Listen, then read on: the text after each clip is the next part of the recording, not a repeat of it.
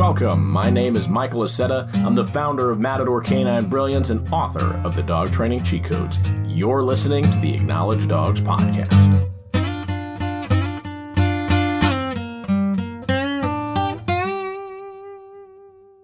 want to tell you a quick little story. When I was in college, I had my dog with me 9% of the time. We were constantly training, we were constantly working on things. And yes, I had to go to the cafeteria, I had to go to classes, I had to go to club meeting with my dog that came with me. And one of the greatest things that I'm going to talk about in today's episode is exactly what I did to get rid of all like the anxious stress and oh my god my dogs are going to do something or they're going to pick something up or you know they're going to jump up on the counter and steal all the food while i'm having lunch with friends that is insanely stressful not only for you but for your dog and if you've done any amount of training someone probably told you okay you're going to keep your entire focus and your attention on your dog the entire time and you're just going to reward them heavily just keep giving them treats for staying in that position that is insanely stressful you don't even get to sit and enjoy your lunch because you're thinking about your dog 100%. That is not the goal of the training that I do. I like to think that I have the most effective training on the planet. And it's because I intentionally think about being effective. I think about the situations I was in and the tools I wish I had when I started training my dog. So I'm going to go over a couple of things today that you can use if your dog is one, stealing food, or having things off the floor and just being all over the place when you really just need them to settle and relax and, and lay in one spot. The first thing you have to consider, first thing you have to consider whenever you want to teach your dog how to behave, be a well trained individual, is management. I talk about it time and time again, but it's all management. If you broke your leg, if you broke your leg, shattered in half, you would not go right back to doing whatever you were doing. You'd have to put a cast on. You would have to use crutches. You couldn't you couldn't be running the next day. You could barely be walking, let alone standing. So why do we expect our dog to learn something in 5 minutes and immediately start implementing what they were previously doing wrong into their daily life? It would make no sense. So the first thing you have to do is manage as much as you can of their situation, of their life, as an individual and in a big picture grand scheme of things, right? So when I had my dog with me in college, he was attached to my hip. I didn't just hold the leash. No, he was literally tied to my belt so that everywhere I went, he was glued to my side and I could practice all the time. That was kind of the point of having my dog with me and training and doing all of those types of things. But I needed to have my dog directly next to me so we could work on stuff. And this is how it should be for you, especially if you got a puppy or a dog that seriously needs some work. They should not have free roam of the house to do their own thing. You wouldn't have free roam of your leg if you broke it. You would be forced to have a structured cast on your leg to increase the likelihood of success, right? If your leg's all janked and crooked, you wouldn't just go, okay, we're just going to wait and see what happens. No, no, no. You got to straighten it out. You got to make sure that it's perfect. And that's what management does with your dog. We don't leave anything to chance. I'm not going to put turkey on the counter and leave the room with my dog in there. No, my dog's going to come with me. I'm going to put them in another room. I'll put them in the crate, or I'm not going to leave the turkey on the counter. See how that works? You have to be hyper vigilant about everything, super aware of everything. And this is a difficult habit to have. It's insanely difficult for you to have. The reason it's so difficult is because you're rewarded for how your life used to be. There is really no need for you to change. And in most cases, individuals don't change unless there's a very high level of reward involved or they were punished so dramatically. You may say, like, well, yeah, I get punished all the time when I leave my dog to their own devices. I just don't know what to do. That's the other aspect of it. If you are unsure, you will go back to old habits, and the same thing happens with your dog. It's interesting how that philosophy works, doesn't it? Right. So if you got heavily reinforced, good. You're going to be motivated to move into action towards whatever got the reward. If you got heavily punished, you're never going to do that thing again. However, if you got rewarded and you got punished, but you don't know what caused it, you can't do it again. So if your dog was perfect all day, didn't have a single problem, you're like, oh my God, my dog's fantastic. But you don't know what caused that, right? You don't remember that you took your dog for a 45 minute walk and then gave them enrichment exercises to mentally tire them out. If you don't know that, you're like, oh, my dog was just perfect today. Must have been a fluke. And you can't repeat it, you can't replicate it. Same thing with punishment. If your dog jumps up onto the counter and eats the Thanksgiving dinner, and you don't know why that happened, and you don't know how to fix it, then the next time you leave something on the counter, your dog's going to go for it again right? You don't know how to stop that punishment from happening. And so some people just give up and then they blame the dog. They say, that's just my dog. My dog is conniving. They're spiteful. It's because I left them in the room alone that they jumped up on the counter and ate the turkey. It's because I didn't feed them at exactly 503 in the evening. It's not that your dog is spiteful. Dogs are very intelligent and very smart, and they know when you're around and when you're not around but it's simply because the management, the structure was not in place. And maybe it's because you were unsure, you were unaware of what was being reinforced and what was being punished. So let's get concrete on that. Let's get sure on that. Your dog does things that they enjoy doing because it produces reinforcement. They're opportunists. Your dog will avoid things that they don't enjoy doing and that cause punishment.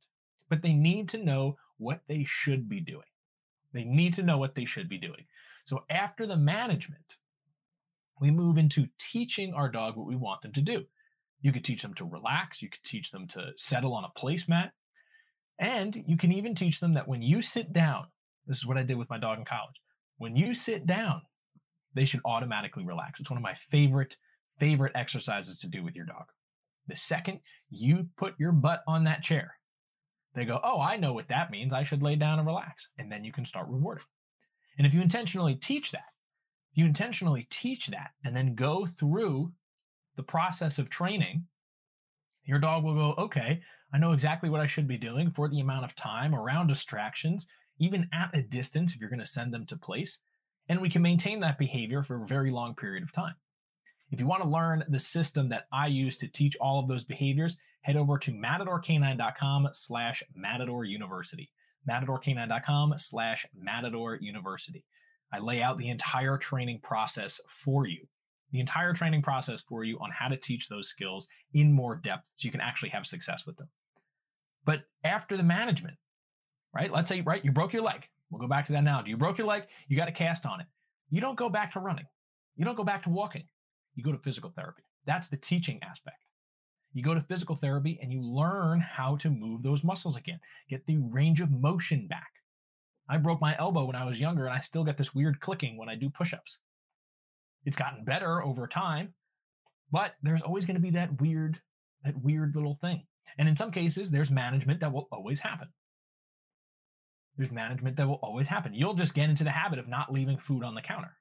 Because once in a blue moon, when your dog jumps up and gets the food, they go, awesome. All I got to do is wait six months and then I can get the food off the counter. I just got to keep trying every day and six months will eventually come. That's not what we want. We want the opposite. We want them to be so dedicated to relaxing and laying down and being calm.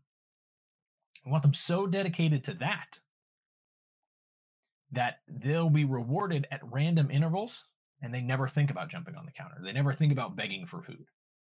They know that in the position they are in, whether it's on a place, whether it's on a mat, whether they're relaxing next to you, that is where they should exist. That is where they should exist. Now, everyone on board is the only way to do this. What I mean by everyone on board is if in your family, in your family, you are the one training and your husband or your wife is not, or your kids aren't, or your grandparents aren't, or whoever is involved with the dog is not doing the training, you will not see the same success. Simply because of what I mentioned a little while ago. If once in a blue moon they get rewarded, and it's easier for them to do the old habit that they know how to do, they're going to continuously do that behavior. Think about any time you've tried to develop a habit. Anytime, right? I'm going to go on a diet. I'm going to start going to the gym more. This is exactly what happens in the beginning of the year after New Year's resolutions. Oh, I got my New Year's resolution. I'm going to get fit. I'm going to I'm going to train for a marathon. You do 2 weeks. You were really solid. You were good. And then what happens?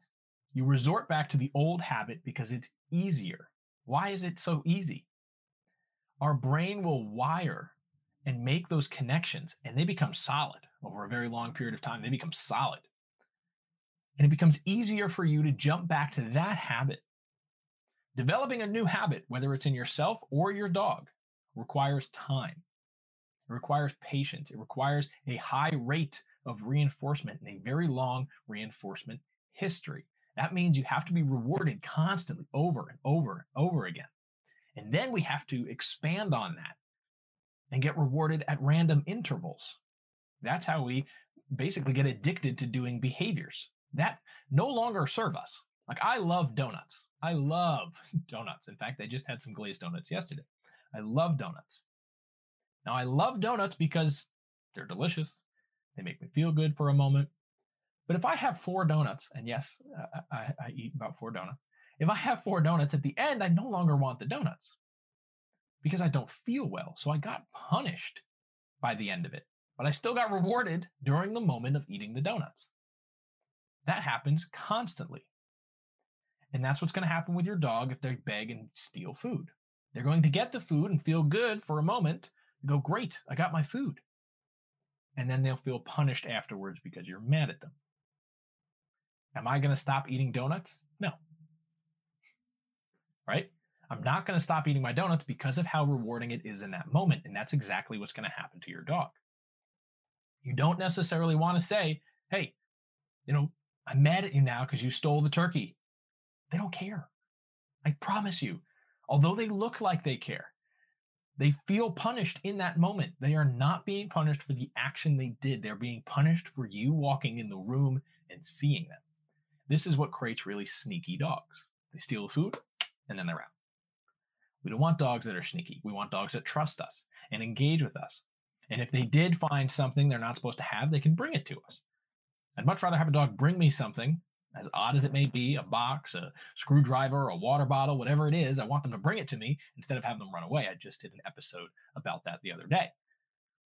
So, the bottom line, bottom line, if your dog is stealing food or they're begging for food, the first thing you need to do is manage them. If you sit down at the dining room table and you don't want your dog near you, put them in another room. Put them in their crate teach them a place command so that they can see and hang out with you, but they're not directly underneath your feet. Or teach your dog to lay next to you without jumping up and trying to steal food. If you sit on the couch and watch TV for dinner, it's a great opportunity. Have your dog sit on the couch with you. If they get up, you'd remove them from the couch.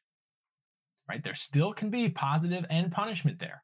I'm rewarding you for hanging out on the couch with me. I'm going to give you a couple treats. Maybe I'll even slide you some of my dinner, depending on what you're eating. You can reward them with that. You just want to reward the right thing. And then if they get up or they get too close and they want your food still, you can punish them. They lose access to the couch. They don't get to hang out in the environment with you. They don't get the rewards anymore. This does not mean yell at them. And it does not mean let them have a treat and then get mad at them. That's exactly the opposite of what I'm saying. What I'm saying is you want to control everything in their universe. They should just exist where they are. The second they stop doing what you wanted them to do, we have to reset. You have to reset. So, management, teach them what you want them to do. And then, and only then, you can start to extrapolate on all of it and make it insanely powerful through reward schedules, which you talk about all the time. So if you want your dog to stop doing those things, you have to teach them what you do want them to do. Don't leave them in confusion. Don't leave them in uncertainty.